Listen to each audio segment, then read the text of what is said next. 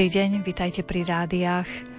Dnes budeme hovoriť o športovaní detí a mladých ľudí. Vypočujeme si príbehy dvoch klientov resocializačného centra, ktorým sa darí vymotávať sa z paučiny závislostí a porozprávame sa aj o misiách medzi mladými ľuďmi. Do relácie sa dostane aj informácia o knihe ocenenej Zlatým kosákom. Dnešné vyznania pripravili Jaroslav Fabián, Jakub Akurátny a Mária Čigášová. Vítajte pri ich počúvaní. Jenom klid, a pokora a srdce otvorené do Korán. Len láska, pravda a česť, aj keď sa to občas nedá zniesť.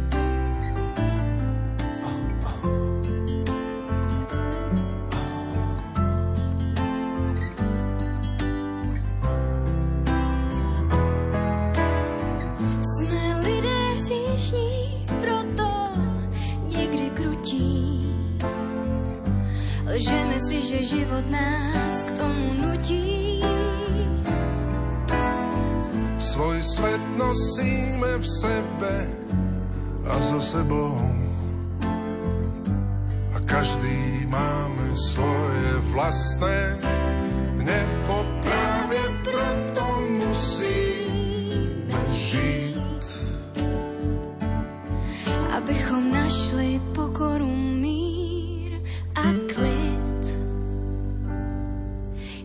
klid, mír a pokora. Bojím se to opakovat dokola, velké slova mají být němé, ukryté vevnitř, v tobě i ve mně.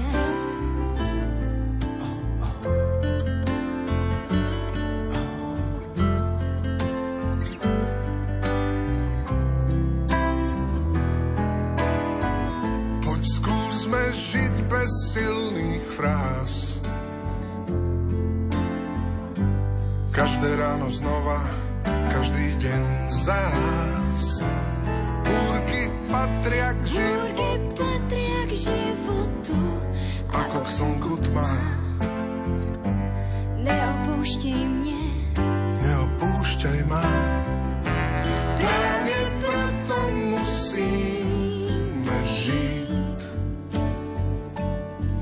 abychom našli pokoru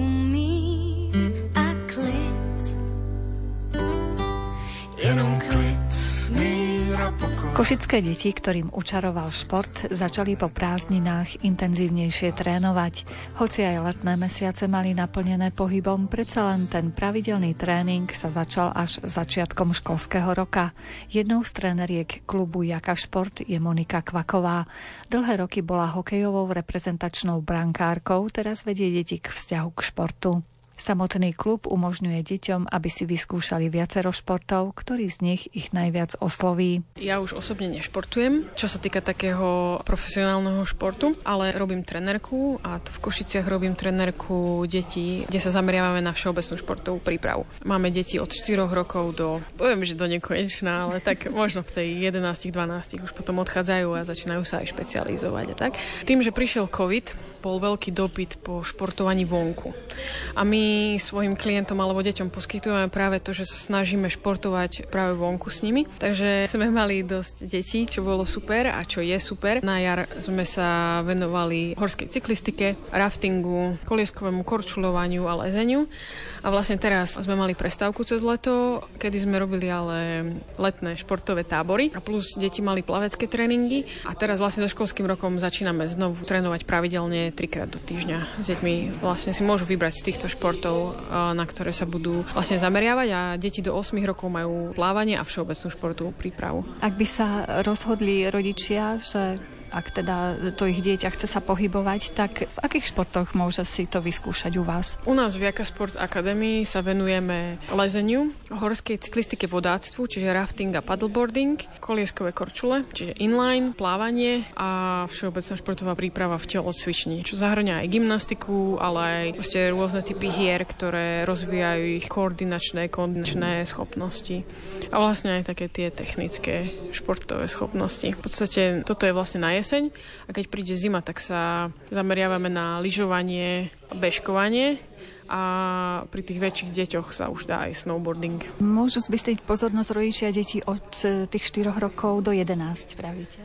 Áno, tak. 4, 11, 12. Vlastne nedávame tú vrchnú hranicu. Pokiaľ to dieťa sa u nás cíti dobre a má tu kamarátov, tak prečo nie môže ostať aj keď je starší. Len proste potom je to už o tom, že či už aj tí jeho kamaráti odišli.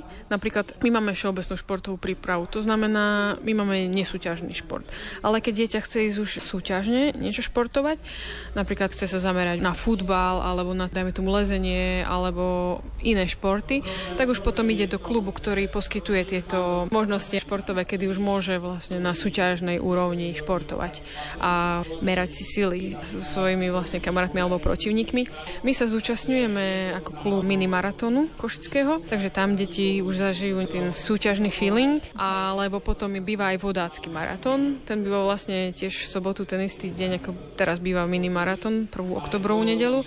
Uvidíme, ako to bude tento rok, lebo tým, že vyschol rúžin, tak ten hor nad nie je až taký vodnatý, tak nevieme, či sa bude organizovať daný vodácky maratón, uvidíme. No a vlastne snažíme sa tak zapájať do týchto rôznych takýchto súťaží, čo sú skôr také pre verejnosť, aby tie deti okúsili vlastne to súťaženie a aby mali motiváciu pre niečo vlastne a robiť ten šport. Hej. Ale vlastne je to o tom, aby sa zabavili a aby nové zručnosti nadobudli. Ja si myslím, že taká atmosféra na minimaratóne je úžasná, taká povzbudzujúca pre tie deti, že naozaj sa oplatí ten voľný čas takto tráviť. Určite áno. A ten minimaratón je aj tým špecifický, že vlastne môžu ísť aj ich rodičia napríklad si zabehnúť. Že môžu ukázať tým deťom, že aj oni robia nejaký pohyb alebo športujú a vtedy o to ľahšie sa potom tým deťom beží. Pravda, že my ideme s deťmi ako tréneri, ale nezakazujeme rodičom, že oni môžu bežať tiež, jasné. A to je super vlastne na takých rodinách, ktoré aj tí rodičia športujú, že tie deti vidia, že vlastne není to len o tom byť doma za počítačom alebo tak, ale že proste sú vedení vedení nejakým tým smerom,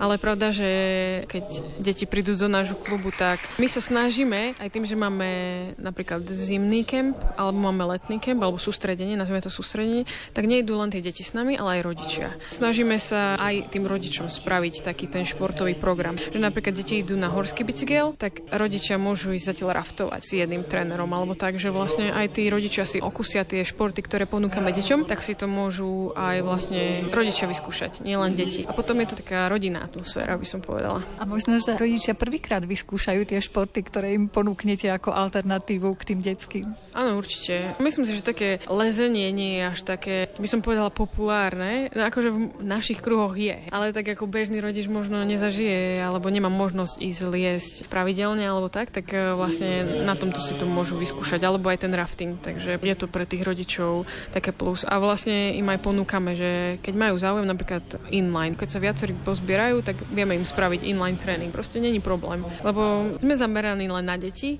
ale vieme prispôsobiť v podstate jeden tréner vie spraviť tréning aj pre dospelých. Je to také plus. A môžu treba dospeláci u vás len začínať so športom spolu s tými deťmi napríklad, že prídu na ďalšie akcie a opäť si niečo vyskúšajú? Na tréningoch nemiešame rodičov s deťmi. Na tréningoch nie, deti majú svoje tréningy. Keď sú napríklad takéto akcie minimaratón alebo vodacký maratón, tak áno, tí rodičia môžu prísť. Alebo potom, keď požiadajú o špeciálny tréning. Ale není to také, že by boli spolu na tréningoch deti s rodičmi, lebo niekedy není dobré, keď ten rodič je tam prítomný. Ale napríklad ten rodič môže vyplniť ten čas tak, že dieťa má tréning a on bude mať tiež tréning, ale s iným trénerom a niekde trošku na inom mieste, aby sa v podstate nevideli. A vy v rámci celého školského roka takto pôsobíte a venujete sa deťom? V podstate nám začínajú tréningy v septembri a končia v júni. Takže je to celý školský rok. A ako vravím, cez e, leto ponúkame deťom plavecké tréningy. To majú na starosti plaveckí tréneri. A tento rok sme organizovali dva letné tábory. Takže aj týmto, to sú športové tábory, takže aj týmto spôsobom sú nahradené tie tréningy, ale vieme, že v podstate cez leto je potrebné trošku zmeniť prostredie a, a vydýchnuť, či už zo školy, alebo aj z toho takého pravidelného športovania. Netvrdím, že je to zlé, jasnačka, že je super, že keď pravidelne športujú a napríklad idú na turistiku s rodičmi, ale predsa len tie prázdniny sú aj o tom čase s rodinou, s rodičmi, so starými rodičmi na dovolenky idú ľudia. Takže nechceme ľudí tlačiť, že áno, teraz tu budete mať trikrát týždňa tréning. Keď majú záujem ísť plávať, myslím, že tréningy boli dvakrát do týždňa, alebo možno trikrát, tak mohli prísť na tri, mohli prísť na jeden, už ako sa oni rozhodli. Ale cez ten školský rok vlastne sa snažíme to mať také pravidelné, aby proste na konci toho školského roka alebo na konci toho bloku, či už jesenného, zimného alebo jarného, sme videli ten pokrok tých detí, aký dosiahli za tie 3-4 mesiace, bolo to, ako to vychádza. Mali sme aj napríklad také prípady, lebo mávame tréningy na Jahodnej, tie horská cyklistika a proste sme tam mávali pravidelné tréningy a potom jeden chlapček nás videl, chodil tam s rodičmi, nebol v našom klube, povedal rodičom, že on chce ísť na ten tréning, lebo sa mu to veľmi páči, že čo vlastne robíme s tými deťmi, tak odtedy je u nás v klube, takže je to super. Okrem toho vy ste trénovali hokejistky. Ďalej sa venujete týmto dievčatám? No, ono sa trošku zmenili veci s tým covidom. Tam bolo veľa tých súťaží rušených, aj tých reprezentačných akcií. Ja som hlavne sa zameriavala na brankárky v reprezentácii do 16 rokov. No a 16-ročné týmy boli tak najviac ochudobnené, by som povedala, o tieto všetky akcie. No, ono sa to postupne teraz tak rozbieha, ale momentálne som sa vlastne viac venovala nášmu klubu, ako byť trénerkou v reprezentácii. Ja verím, že do budúcna tam mám stále dvere otvorené a prídu príležitosti, tak uvidíme, nehovorím nie hokeju, však veď hrala som hokej 15 rokov, takže je to dosť dlhá doba. Ale som rada, že môžem vlastne aj na tomto stavať, na tom hokeji a vlastne na tom prístupe, aký som mala, môžem stavať teraz a môžem tým spôsobom viesť aj tie deti v našom klube, i keď pravda, že to človek musí trošku prispôsobiť, lebo teraz už je trošku iná doba, nazvime to tak, ale momentálne sa nevedujem akože trénovaniu hokeju. V klube máte deti, ktoré prípadne by aj zaujímal hokej dievčanský? Dievčanský asi ani nie, ale viem, že uh, jeden chlapec začal cez jar jarnú časť začal chodiť aj na hokejové tréningy. Že sa už vlastne začal špecializovať, že ho to chytilo. Že u nás sa naučil tej všeobecnej športovej príprave a rôznych športov a potom teda ochutnal hokej a tomu sa už začal tak viac venovať. Ale čo sa týka dievčat, neviem, ešte som nemala taký prípad.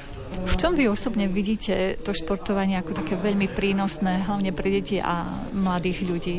Tak určite to má pozitívny vplyv či už na zdravie, alebo potom aj na tú mysel, tak by som to povedala, lebo pri športe človek vypne ten nejaký svet alebo tie informácie, všetky, čo prichádzajú dennodenne z internetu, mobilov, z rádia, zo z televízie. Pri tom športe sa človek sústredí len na tú jednu vec, ktorú robí. Vďaka športu má nejakú tú disciplínu. Musí chodiť na tie tréningy, stretne kamarátov, čiže aj tá socializácia tam je, ktorí robia vlastne tú istú vec, čiže sú nadšení s ním. Spoločné nadšenie pre ten daný šport môžu tak zdieľať, takže to je podľa mňa úplne že super. Home with phone time in the summer when there's many moments I could miss fresh air and new people I could make new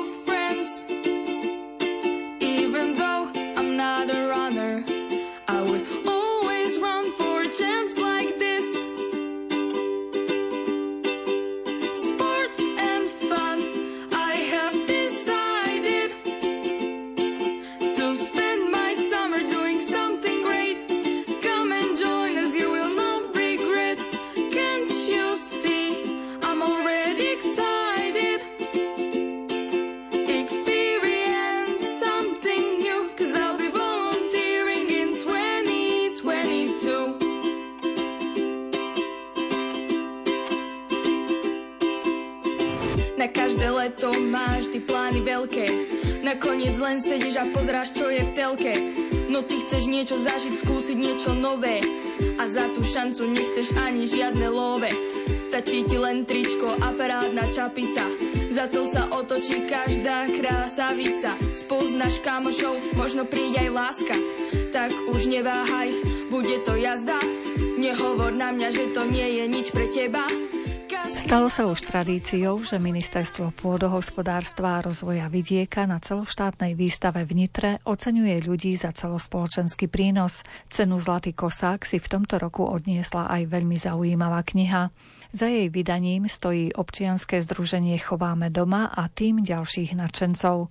Viac nám o nej porozprával František Staňo. Áno, odchádzam z agrokomplexu s ocenením. E, bola ocenená naša práca, dlhoročná dá sa povedať, pretože naša publikácia Slovenský statok, ktorej autorom textov je Michal Straka, a my sme vlastne tí, čo to spískali autorimi projektu, tak dostala ocenenie ministerské Zlatý kosák. To musí človeka potešiť, keď si to aj ministerstvo všimne.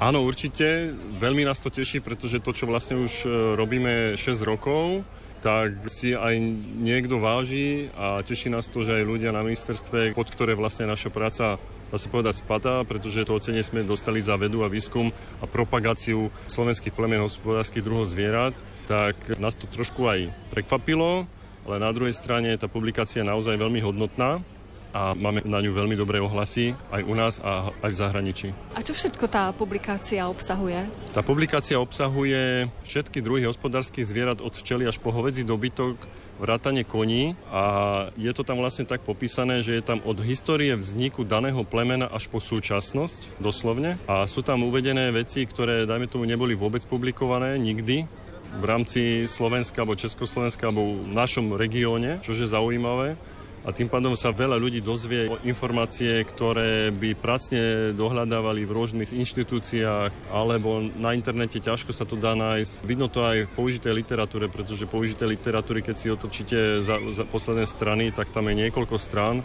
a sú to všetko recenzované veci uznávanými odborníkmi ktorí sa tiež tešia. Som bol akurát e, v Národnom žrebčine. Pánovi Hornému odovzdať výtlačok, keďže ho chcel vidieť, e, tak si ho objednal, dostal ho, bol veľmi spokojný, pretože aj oni nám pomáhali, Národný žrebčin, ako veľa tých organizácií sa nám snažilo pomôcť, pretože videli aktivitu ľudí, ktorých to ešte zaujíma v polnospodárstve a tým pádom nám aj pomohli v rámci svojich možností a sme veľmi potešení. Manželka spolupracovala? Samozrejme, nebyť e, mojej pani manželky, tak bolo by to veľmi ťažké pretože ona tým, že aj profesne sa pohybovala v PR oblasti dlhé roky a veľmi ju to aj baví, Takže obrovský kus práce aj na tej publikácii má ona. Ste spomínali, že čitateľ v nej nájde aj veci, ktoré ešte možno ani neboli publikované. Napríklad aké? Napríklad o hydine, kde sú vlastne uvedené zdroja pôvody, akým spôsobom sa vyšľachtila, akým spôsobom sa k nám dostala hydina z Ázie, alebo kde vlastne majú korene. To isté aj o ovciach. Sú tam informácie o pôvode ovcí, prípadne historické korene, akým spôsobom u nás sa vyvíjalo ovčiarstvo, kto a ktorý panovník na našom území v podstate začal chovať prvé vlnové ovce. Ako zaujímavé, veľmi zaujímavé veci. Takisto aj pri koňoch sú tam informácie, ako to vlastne historicky u nás bolo. Veľa ľudí napríklad nevie, že na Slovensku sa nesmeli chovať v rámci rajonizácie chladnokrvne kone, iba teplokrvné. Tak, pretože my sme patrili pod Rakúsko-Uhorsko a České kráľovstvo túto výsadu malo a tam sa chladnokrvne kone chovali. Takže ako oficiálne, myslím. Takže sú tam veľmi zaujímavé veci aj pre bežného čitateľa, keď e, komisia, ktorá rozhoduje o Zlatom kosaku, keď e, sa ma pýtali, čím to je zaujímavé, a po prečítaní tej publikácii sami povedali, že má to veľmi odbornú stránku, že je veľmi odborná a takisto je dobre spravená, že aj pre verejnosť veľmi zaujímavá. Je taká odborno-populárna a takisto ma oslovila pani riaditeľka myslím, že to bolo z Banskej Bystrice zo strednej školy, že chcú publikácie na výučbu, takisto aj z veterinárnej fakulty z Košíc chcú na výučbu tie publikácie, čo ma nesmierne teší, pretože to má naozaj hodnotný obsah. Čiže o jednotlivých týchto zvieratách, pôvodných od včely teda až po dobytok, to písalo viacero autorov zrejme. Nie, je tam stále ten istý autor, Michal Straka. On je profesne zubár, ale tým, že on dlhoročne pôsobil v Slovenskom zväze chovateľov ako predseda, tým, že je chovateľ, ovláda genetiku veľmi dobre, takže má na to cit. Takisto aj veľa publikácií vydal v oblasti chovateľstva, drobnochovateľstva, ale vydal aj u nás aj v zahraničí. Vydal knižku o Oravke, čiže naše pôvodné plemeno hrabavej hydiny jediné. Takže nie je to až taký, že nováčik a naozaj je to spisovateľ, dá sa povedať, ktorý píše v oblasti chovateľstva dlhé roky publikuje. Nemá veľa skúseností, čo sám aj priznal, s koňmi, s ovcami, s hovedzím dobytkom, ale zase sme to vlastne vyrovnali tým, že sme spolupracovali s odborníkmi, ktorí nám pomáhali, zbierali sme informácie, recenzovali nám to tým pádom sme našli zlatú strednú cestu a tie texty preto majú takú váhu, i keď nie sme odborníci, ale veľa sme sa aj my pri tom naučili. Obrovský kus informácie sme museli vstrebať, aby sme vôbec niečo takéto vydali A už keď vám to zrecenzuje príklad kapitolu o koňoch pán Emil Kováčik, takže tam nie je o čom, alebo docent Margetín o kozách to sú ľudia vo svojom, v tom svete, v okruhu sú uznávaní aj vo svete, takže to nie je o čom. Dnes som sa tiež s nimi stretol a pochváľovali sa a gratulovali za zlatý kosák, takže tešíme sa. Stromy, živé ruky zeme, chcú sa dotknúť hviezd. V ich listoch nikdy nenájdeme príbehy laní a prázdnych hniezd. Stromy, pokorné ramená, vychýlia s láskou vtáčí spev, vždy zabulí vetva zlomená. Odpustia píchu aj všetok hnev,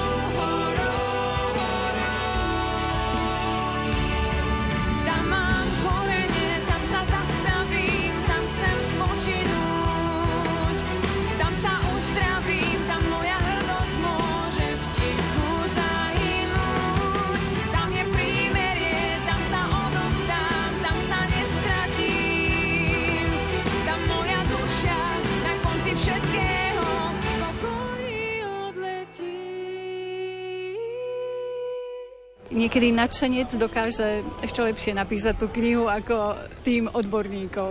Keď bol gala večer, tak sme sa aj o, o týchto veciach bavili a to je jediný dôvod na to je taký, že my v podstate nie sme profesne zaťažení. Neriešim rôzne žabomyšie vojny, lebo to tak je. My ľudia na Slovensku sme ješitní, jeden druhému si robíme dosť často zle a ja tým, že tomu pristupujem ako správny bača ku tomu svojmu košiaru, snažím sa ľudí spájať, tak niekedy až čudesne som za takého, tu na práve sme pri stanku jednom, kde mi pani povedala, že som naturista na začiatkoch, ale teraz sme veľmi dobrí kamaráti a snažím sa tých ľudí spájať a nedokážu odmietnúť niečo, pretože vidia nadšenie, čo, čo si na nich nesmierne cením. A práve preto, že som človek nie úplne z fachu, síce mám vyštudovanú lesnickú fakultu, tak na niektoré veci mám iný pohľad, doslova iný pohľad, čo je veľmi dôležité pretože nemám profesionálnu deformáciu. I keď na druhej strane pôsobím aj v oblasti výživy zvierat e, pár rokov, ale chovateľstvo ako také alebo poľnohospodárstvo ma neživí, vyslovene ma neživí. I keď v rodine máme farmu, máme rodinnú farmu, ktorú vedie brat, ale je to na českej strane, nie na slovenskej.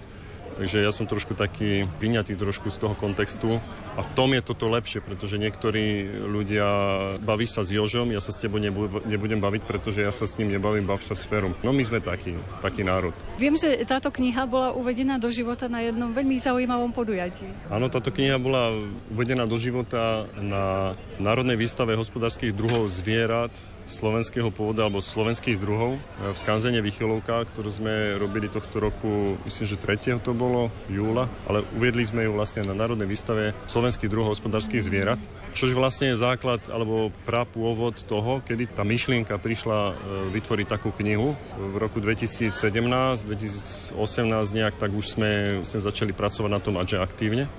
Takže tam to bolo uvedené do života. Mali sme trošku obavy, lebo dosť veľa rodinných financií sme do toho dali, ale tým, že ako počúvam aj tu na výstave, alebo ako ľudia reagujú, tak je viac ako 90% pozitívnych odoziev, čo ma nesmierne teší. Vyslovene, že niektorí ľudia ma zastavujú, kde si to môžem kúpiť, odkiaľ si to môžem kúpiť na našich stránkach, dá sa to normálne cez objednávkový formulár, nie sme e-shop, ale dá sa to normálne objednať. Dnes na výstave sa dá kúpiť, pretože tu vystavujeme v pavilóne V pri Zväze drobnochovateľov. Tam sme ju dali, keď Zväz drobnochovateľov tam nie je ako spoluautor, ale tam sme ju dali a chalani tam vlastne nám pomáhajú pri predaji chodia ľudia, pýtajú si, hľadajú Tešilo ma, že príde človek z Medzilaboriec a rovno ide za tým, on vie, čo chce, sledoval, čítal to u kamaráta, beriem to ako darček pre otca, pre syna. Teší ma to, lebo tam sú informácie, ktoré za 10-15 rokov budú trošku iné. Dokonca z fakulty veterinárnej medicíny v Košiciach. Máme kontakt, kde nás chcú pozývať do ďalšej spolupráce, na ďalšej podobnej publikácii. Takže naša práca je, dá sa povedať, zúručenie toho, že tie informácie sa nám podarilo pozbierať na jedno miesto a za tých 6 rokov práce niečo je v nás nazbierané, nalepí sa na vás, takže uvidíme, ako to ďalej pôjde. No, máme ešte ambície to niekde posunúť, chceme robiť preklad anglicky, ale to je hudba budúcnosti, najskôr sa musíme dostať cez toto, čo máme, odpropagovať to riadne a uvidíme, ako to ďalej bude, ale anglický preklad by sme chceli, pretože v zahraničí chcú anglický preklad, len zase financie, to, to je zase ďalšia vec, pretože keď človek si zistí sám, alebo ten, kto vie, ako sa vydá kniha, tak vôbec to nie je žiadna sranda. Pustili by ste sa ešte raz do toho? Určite áno, ale trošku inak, keďže viem, ako sa knihy vydávajú. Už teraz viem, lebo to je v podstate sme ani netušili na začiatku, to bolo iba nadšenie. Ale pustil, určite áno. I keď v dnešnej dobe internetu je to ťažké, ale určite pustil, pretože keď vám vypnú elektriku a internet, tak bohužiaľ mm, nemôžete sa dopatrať do žiadnych informácií a pri tých internetových médiách musíte veľmi, ale že veľmi musíte robiť výber toho, čo si čítate, musíte overovať tie informácie, kdežto pri tejto knihe si viete hneď pozrieť, že overený zdroj si viete hneď dohľadať aj v knižnici. Vidíte, že to recenzoval naozaj špecialista v danom odbore, ktorý je uznávaný. Takže má to váhu, kdežto na internete môžem napísať čokoľvek a tým pádom ovplyvňujem nesmerne verejnú mienku. Tá kniha už je ťažko, pretože to raz napíšete, čo je psáno, to je dáno, je to na papieri, je to čierne na bielom, ako sa hovorí. Ťažko to zmažete, ten status, lebo status kniha sa nedá zmazať, čo je v tomto obrovská výhoda. V tom majú knihy obrovskú výhodu a myslím si, že knihy tu budú, i keď je útlom že do digitálnej, ale tie knihy tu budú stále. Stále budú knihy. Byť Biblia. Na lúčke zelenej stojí tam koň sám. Bože sa ho bojí. Daj Bože, nech to raz dokážem prekonať strach. Orol mi povedal, že zvládnem to na cestách.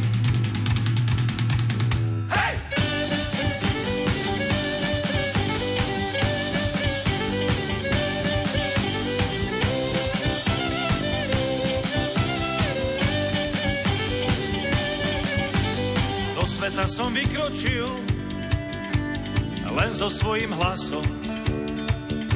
A veľa riek som preplával a prešiel hustým lesom. A som sa ocitol na kraji priepasti. Naspäť ísť nedá sa, bude musieť zoskočiť.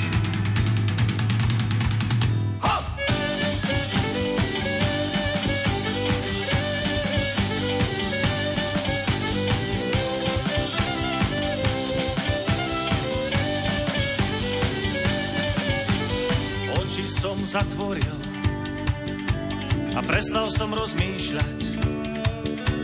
Do prázdna vykručil a rýchlo začal padať. Divoká voda sa blížila prirýchlo. V tom som sa zobudil a zhlboka nadýchol.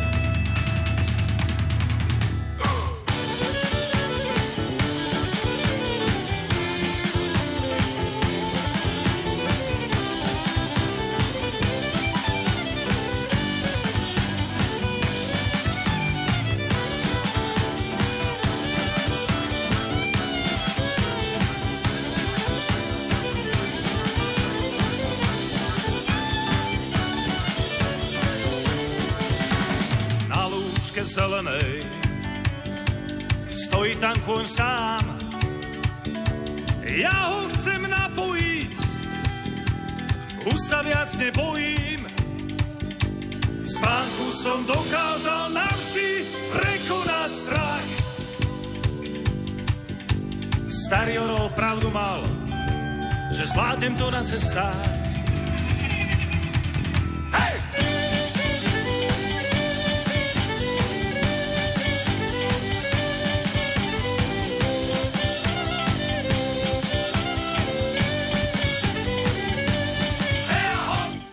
Cesta do závislosti je príjemná, človek si ani nevšimne, že je v pasci. Michal je človek v najlepších rokoch. Vybudoval si výbornú pracovnú kariéru, no pravidelné popíjanie alkoholu ho dostalo na úplné dno. Dnes je klientom domova nádeje grécko-katolíckej charity v Prešove, kde sa usiluje predovšetkým spoznať sám seba, aby sa už k alkoholu nikdy nevrátil. Môj otec bol alkohol, tak ja som Počot odmietal alkohol, aj som sa nejako nezúčastňoval na jeho pití ako mladý človek, až potom niekedy na vysokej škole, v nejakom takom treťom ročníku, ale to stále ešte bola taká konzumentská úroveň a k tomu zlomu vlastne asi došlo, keď som išiel do práce do Anglicka a tam už vlastne nebola komunita nejaká, s kým vlastne ísť na to pivo. Tak som si to začal kupovať domov a postupne, postupne, s tým, že som aj veľmi dobre zarábal, ale stále som tam bol sám, tak nejaká tá absencia a nejaké aj to napätie, čo tam bolo, tak som si to nejaké uvoľnenie vyrábal, alebo ten tlak rozpúšťal alkohol. Tak si myslím, že to asi tam. Ale ja už potom nepatrám, lebo pre mňa to nemá nejaký význam vedieť, kde sa to zlomilo a čo dôležité je to riešiť. To je najdôležitejšie. Ale tak nejak som sa ja do toho dostal a v podstate moja sestra tiež žije v Anglicku a tá vlastne poukázala na to, že sa mi zdá, Michal, že už nejak príliš veľa užívaš ten alkohol, tak som si to tiež sem tam nejako v hlave trošku všimol, ale ako som s tým nič nerobil, mal som pocit, že to je pod kontrolou, čo je vlastne tá najväčšia chyba alkoholika, ktorý si stále myslí, že je pod kontrolou, že to ovláda a potom už príde taký zlom, že už aj viete, že to už nemáte pod kontrolou, ale už to vládať nedokážete. A keď ste zistili, že asi treba niečo s tým robiť, tak No, ako kde ste som- hľadali potom pomoc? som to zistil, tak som vlastne išiel na moje prvé liečenie, sám som sa prihlásil na prednú horu. No moja predstava bola taká, samozrejme predné hore im všetko povedia, múdri veľkí ľudia, pekný kaštiel, všetko mi povedali, ja som sa tam mať vyšiel, taký naburcovaný, áno, všetko viem, tak teraz budem abstinovať, budem abstinovať, budem abstinovať. No a dovtedy som abstinoval, že pokiaľ neprišla prvá recidíva, ja neviem, vtedy asi po 6 alebo 8 mesiacoch, ja už si presne nepamätám. Ja už s tým sa bijem vlastne, toto je 5. rok. No a prišla recidíva, tam nás naučili, že keď príde e, nejaká recidíva, tak prvé, čo treba vyhľadať e, pomoc psychológa, doktora, tak som zase vyhľadal, no a vlastne zase sa opakovalo druhé liečenie. Po druhom liečení som išiel ešte s väčším entuziasmom, že to zvládnem. No a vlastne zase došlo k recitíve. A potom bolo liečenie v Prešove zase po nejakom čase, ktoré som nedokončil, lebo som si myslel, že som taký dobrý, že už môžem ísť rovno do práce, však tri liečenia. No a potom som vlastne nabúral autom, čo som rád, že som vôbec prežil, sa mi nič nestalo úplne zázrakom, nikoho som nezrazil. Pod vplyvom alkoholu 1,68. No a keď som sedel v tej cele a som si tam vral, že pred ešte pár rokmi som vlastne šéfoval po, v Európe na projektoch dosť veľkých a teraz tu sedím na zamurovanej posteli, zamurovaný záchod. Proste vyzeralo to strašne, tak som pochopil, že som padol hlboko. No a keďže mal byť rýchly súd, tak som rozmýšľal, čo tam poviem. No a som im povedal, že pôjdem do resocializačného zariadenia, do Prešova, lebo vlastne keď som bol na prednej hore, tak oni to tam predstavovali. Vtedy som si myslel, že ja ho ešte nepotrebujem. No ale keď som tak bol dole, tak súd prebehol pekne, lebo aj pre mňa dosť výhodne. A keď som prišiel domov, tak som si povedal pre že však ja čo, pôjdem zase na liečenie, alebo čo to budem opakovať, tak som prišiel na to, že to je dobrý nápad. No a keď som prišiel do toho resocializačného zariadenia, tak e, vlastne ja som očakával, že ma naučia ako nepiť, ako keď prídu cravingy alebo recidívy, ako to zvládať. Ako som mal takú predstavičku nejakú. No a vlastne oni ma naučili spoznať samého seba. Tam bol pes celý zakopaný. V tom, že ja som vlastne zle žil.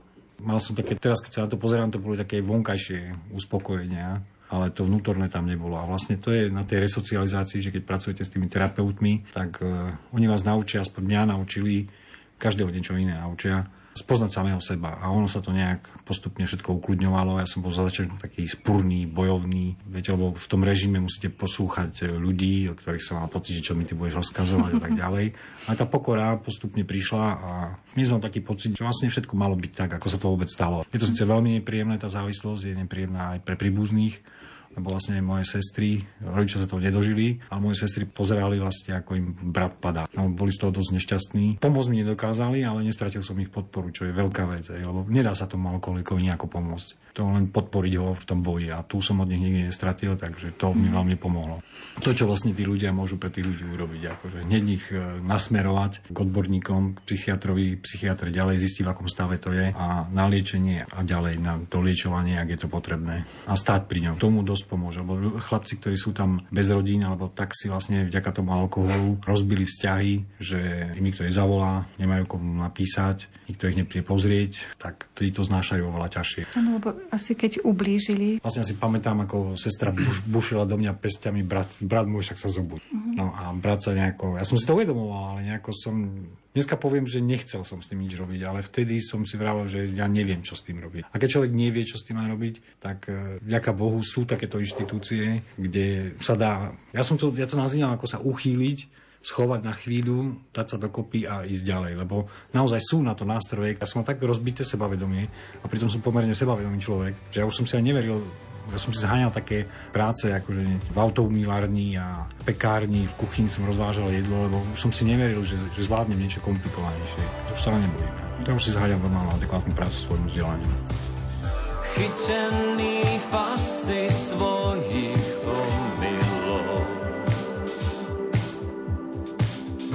srdce sa na drobné nám rozbilo. V horúcich hlavách všetko zhorelo. A k sebe vraciame sa nesmelo.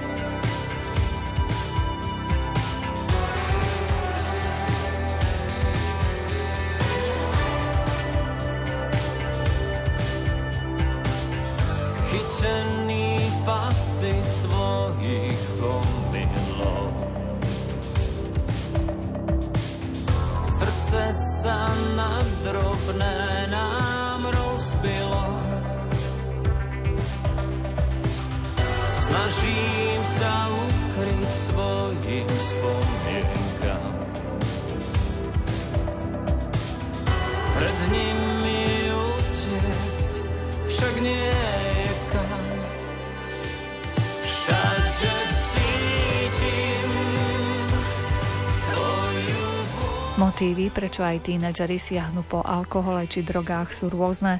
Môžu to byť rodinné problémy, problémy vo vzťahoch či nízke sebavedomie, čo priviedlo do protialkoholických liečební mladého Miloša, ktorý je v súčasnosti tiež klientom resocializačného centra v Prešove, sa dozvieme v nasledujúcich minútach.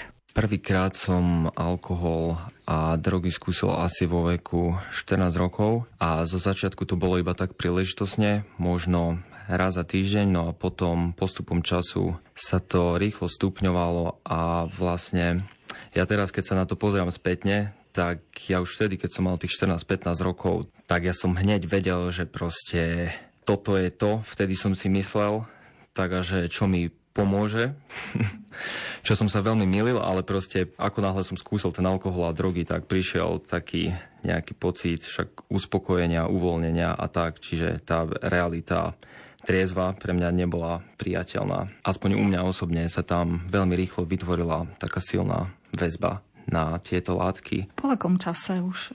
Začal som, keď som mal 14 a keď som mal 18 rokov, ja už som vedel, že už niečo nie je v poriadku.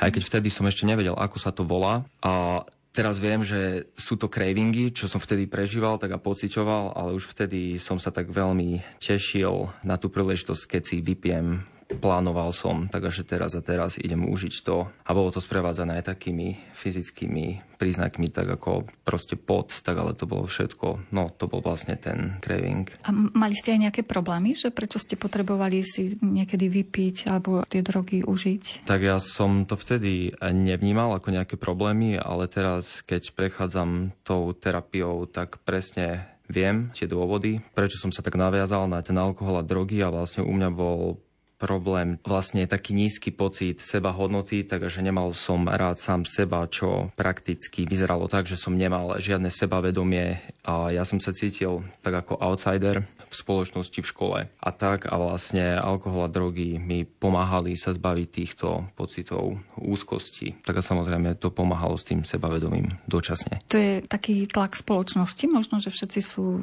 perfektní na Facebooku a na všetkých sociálnych sieťach, alebo čo vy vytvára ten tlak na toho mladého človeka? Ja by som ani nepovedal, že tlak spoločnosti to bol skôr taký tlak zvnútra, čiže nejaké moje vnútorné nevyriešené veci, ktoré som vtedy nevedel pomenovať. Tak a teraz ich už viem. To boli vlastne tie úzkosti, strachy, tá nespokojnosť so sebou samým, ktoré teraz viem a poznám. A ako reagovala rodina? To asi zistili počase, že asi niečo sa s vami deje? Pravda je taká, že tak tá rodina a okolie, oni ako prvé mi dali také spätné väzby, takže niečo nie je v poriadku, ale ja som si to nejako nechcel priznať a tak a moja rodina tiež sa asi bála si to priznať, lebo ktorá rodina by chcela mať v rodine závislého. Tak aspoň ja mám takú skúsenosť, že dlhé roky moja rodina to nejako odmietla prijať. Ako sa dostane mladý človek vlastne k drogám a k takému celému arzenálu rôznych drog?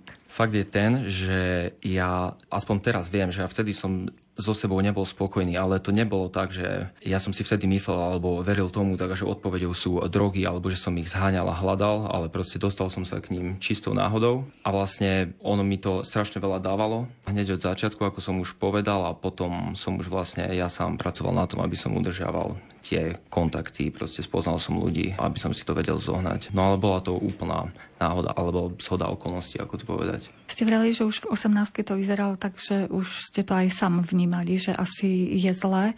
Pokúšali ste sa už niečo s tým robiť? Keď som mal 18 alebo 19, tak som nastúpil na svoju prvú liečbu na prednú horu, ktorú som ukončil predčasne po dvoch mesiacoch a ja som tam bol v takom omyle, lebo ja som tam na skupinách stretol ľudí, ktorí boli v dezolátnom stave, ktorí proste nemali zuby. A ja som vtedy veril tomu, takže ja na tom nie som ešte až tak zlé, ja som neužíval drogy intravenózne vtedy, čiže odišiel som odtiaľ, takže OK, že toto stačilo, aby sa to stoplo, ale že teraz ja môžem ísť vlastnou cestou, ale že nebudem až tak veľa užívať, ako som zvykol predtým, čo bol veľký omyl.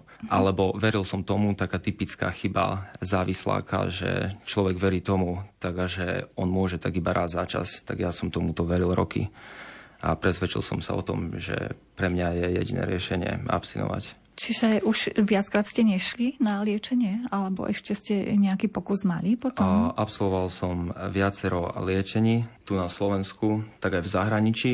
A vlastne každé liečenie, ktoré som dokončil, tak ja som mal to presvedčenie, že už tie drogy a alkohol nebudem brať. Proste bolo to úprimné a ja som tomu veril, ale ja si teraz myslím, že chyba bola tá, že ja som sa vôbec nevenoval samému sebe, pochopeniu samého seba, tak a nejakej rekonštrukcii tej svojej osobnosti, na čo momentálne pracujem v tej resocializácii. A s tými kamarátmi, s ktorými ste brali drogy, s nimi ste prerušili kontakt? Alebo tiež sa usilujú dostať z toho?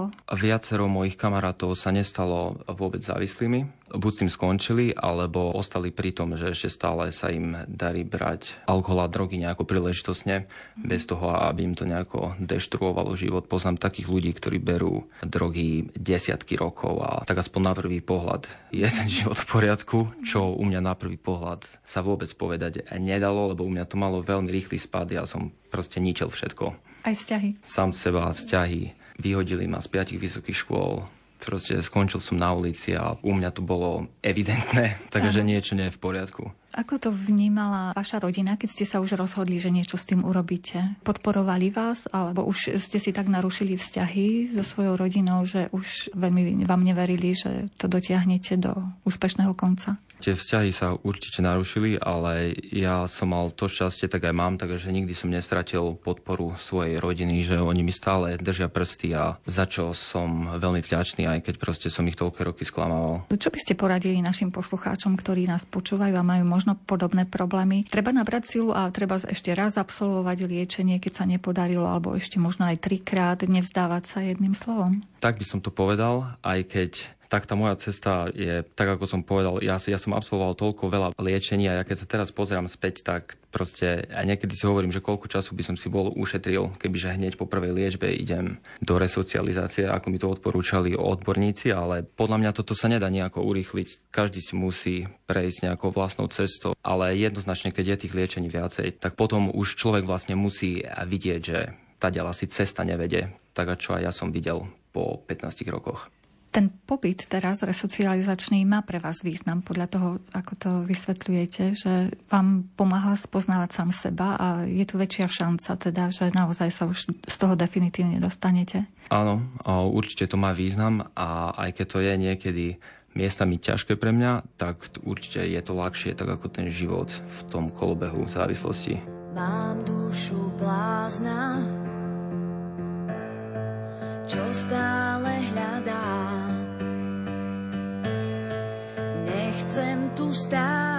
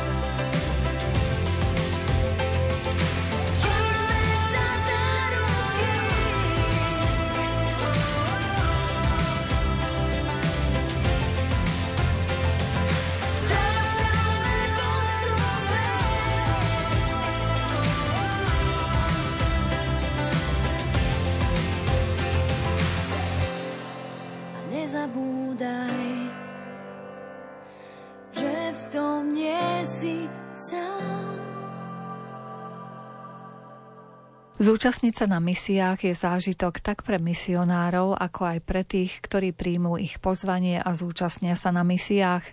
Laickým misionárom je aj Bohumír Živčák zo spoločenstva Rieka života z Podolínca. Porozprávali sme sa s ním okrem iného aj o tom, či sú mladí ľudia zvedaví a či dávajú misionárom ťažké otázky. Sú, ako vždy sú ťažké. Aj tie situácie sú ťažké, v ktorých e, mladí, však všetci sa nachádzame v nejakých ťažkostiach a mladí mnohí prežívajú tie bolesti možno intenzívnejšie v tom čase dospievania, takže ja si myslím, že nemusíte mať odpovede na všetky otázky, ale dôležité je, že ste tam, že stojíte uprostred tých ľudí a počúvate a možno aj priznáte, že neviem. Poďme spolu hľadať odpoveď. Veľmi rád mám všelijaké debaty so študentmi na gymnáziu, kedy nemáme jasnú odpoveď, kedy spolu hľadáme tú odpoveď.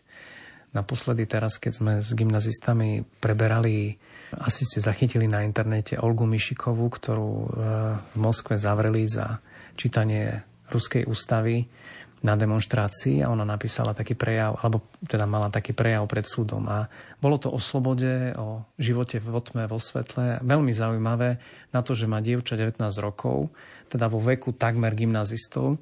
Tak sme to spolu prešli s tými študentmi a sme sa snažili rozprávať o tom, že čo je pre nás sloboda, ako by sme my reagovali v podobnej situácii. Takže veľmi zaujímavé veci na to, že to už je generácia, ktorá nezažila totalitný režim. Zdá sa, že je to ďaleko za nami, pritom je to len za rohom, ale zrazu si uvedomili, že aj ináč môže svet fungovať. Čiže mladí ľudia to v dnešnom svete majú, myslíte si, že ťažšie, že neprešli tým tréningom napríklad totality? Z môjho takí- pohľadu áno. Mm. Neviem, či by oni povedali, že áno, ale niekedy pri tých debatách to množstvo voľby alebo ten široký výber vytvára taký nejaký hluk informačný, ktorý spôsobuje to, že nám je ťažšie zachytiť ten Boží hlas, pretože je toho strašne veľa. Strašne veľa ponúk, strašne veľa víziev, strašne veľa očakávaní a vtedy, keď bolo všetko oklieštené v komunizme a nemali ste na výber, možno, že niektoré veci boli jednoduchšie. Možno bolo väčšie riziko, alebo častejšie ste boli ohrození, tá vaša budúcnosť, ale na druhej strane bolo jednoduchšie, bolo to také čierno-biele. Ktoré skupiny sú také pre laických misionárov najzaujímavejšie? Sú to seniori, zrelí ľudia alebo tí mládežníci, ako o nich rozprávame, zvedaví? Asi najťažšia a najzaujímavejšia skupina sú chlapi, čisto chlapi. To je stále rarita, ale dostať sa na nejaký program, kde sú len muži, je vždycky veľká výzva, zvlášť v cirkvi a vedieť čo a vedieť ako, tak je to veľké dobrodružstvo aj pre nás po rokoch vlastne takého misionárčenia. Ženy sú ako keby intuitívnejšie, hľadajú to duchovno. Môj názor je, a myslím si, že to potvrdia mnohí, že sa jednoduchšie hovorí pred tým ženským publikom, alebo aj zmiešaným, keď to tak nazveme, kde je vždy viac žien. Zvláštne, že keď je to zmiešané, tak je vždy viac žien. Ale cítite tú odozvu, aj to vnímanie ináč. Ku chlapom je sa oveľa ťažšie dostať. Je to zložitejšie, je to náročnejšie je to vždy zaujímavé. Sú takí asi racionálnejší, možno ITčkári. Možno, ale asi to nie je len o intelekte. Ja mám trošku taký nejaký pocit, že Čo sa týka pastorácie mužov, je málo miest, ktorí naozaj rozumejú tej mužskej spiritualite a ktorí, keď to poviem tak pejoratívne, je ťažké očakávať od e, dospelého chlapa, že bude túžiť po tom, že si krakne do lavice s ružencom v ruke každý deň pred Svetou Omšou. Že je, ja nechcem tým znižovať vôbec modlitbu Svetého Ruženca sám. Mám veľmi rád ruženec, aj sa ho proste modlím a myslím si, že je to veľká modlitba. Ale chlapi potrebujú čosi konkrétne robiť aj v cirkvi. Potrebujú niečo rukolapné a vtedy si myslím, že je to niečo, čo ich angažuje. Je to postavené vlastne na tom ich svete. A stierať tieto rozdiely je nielen nezdravé a nemudré, ale v podstate neefektívne, lebo môžu nám všetky tie tendencie dnešného sveta nahovárať hocičo. Ale my sme proste muži, keď teda hovorím za seba, telom, dušom a aj duchom a všetko to je vlastne Boží zámer. Teda len ho potrebujeme objaviť, čo to znamená byť mužom vo viere. Čiže to môže byť aj taká výzva pre tých laických misionárov. Určite Chlap, chlapi určite a muži. Je, určite je a aj keď chodíme do rôznych prostredí a kultúr, tak stále to zdravé spoločenstvo je vždy rovnovážne spoločenstvo. Povedzme, keď sa bavíme často na Litve, kde tie spoločenstva sú mnohokrát len čisto ženské alebo takmer čisto ženské a kde sa to berie ako, že takto je, jednoducho chlapi v cirkvi nie sú, tak hovoríme, že to nepôjde ďalej, neporastie to, kým sa tí chlapí neobjavia. Lebo otec Michal to stále hovoril, keď chcete robiť nejaký duchovný program, tak 30 žien príde bez pozvania, ale jeden chlap nepríde. Musíte ho hľadať, musíte za ním ísť, musíte ho pozývať a tak ďalej. Čiže je to náročnejšie, je to väčšia výzva, ale vtedy sa dá docieliť e, taká zdravá rovnováha v tom spoločenstve. Je to podobné asi ako v rodine, že aj tam je otec veľmi dôležitý. Hoci niekedy len tak z pozadia, Aha. ale predsa len podobne je to asi aj v cirkvi s tými mužmi a chlapcami. Áno, sme rodina. Tak jak rodina ako taká prirodzená je základnou bunkou aj spoločnosti, aj cirkvi, tak keď má byť cirkev rodinou, aj to spoločenstvo cirkvi rodinou, tak tam tá rovnováha musí byť. To znamená nielen tá rovnováha pohlaví mužov a žien, ale aj rôznych povolaní, rôznych vekových skupín a tak. Vtedy je to zdravé. Vtedy je to plné.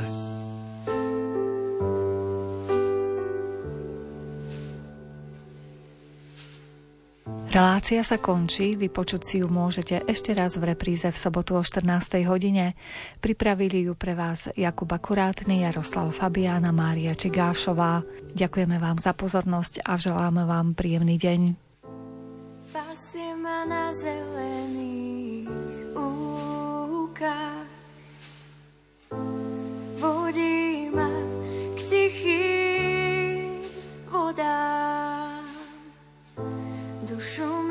osvieži môj pán.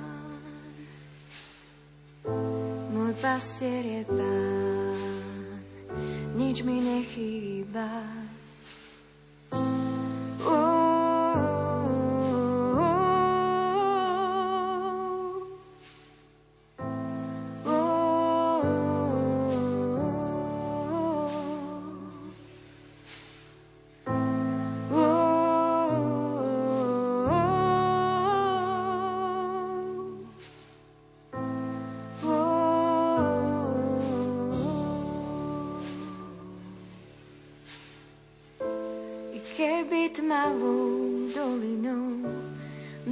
som šiel, či morom pôjdem, nebudem sa báť, lebo ty si so mnou.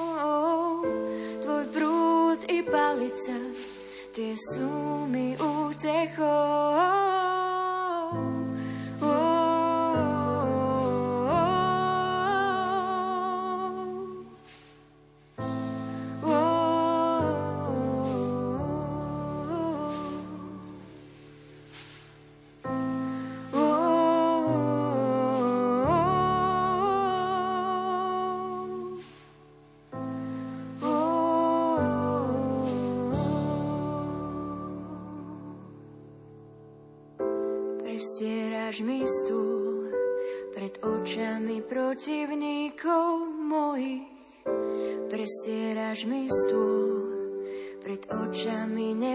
Nepriateľov.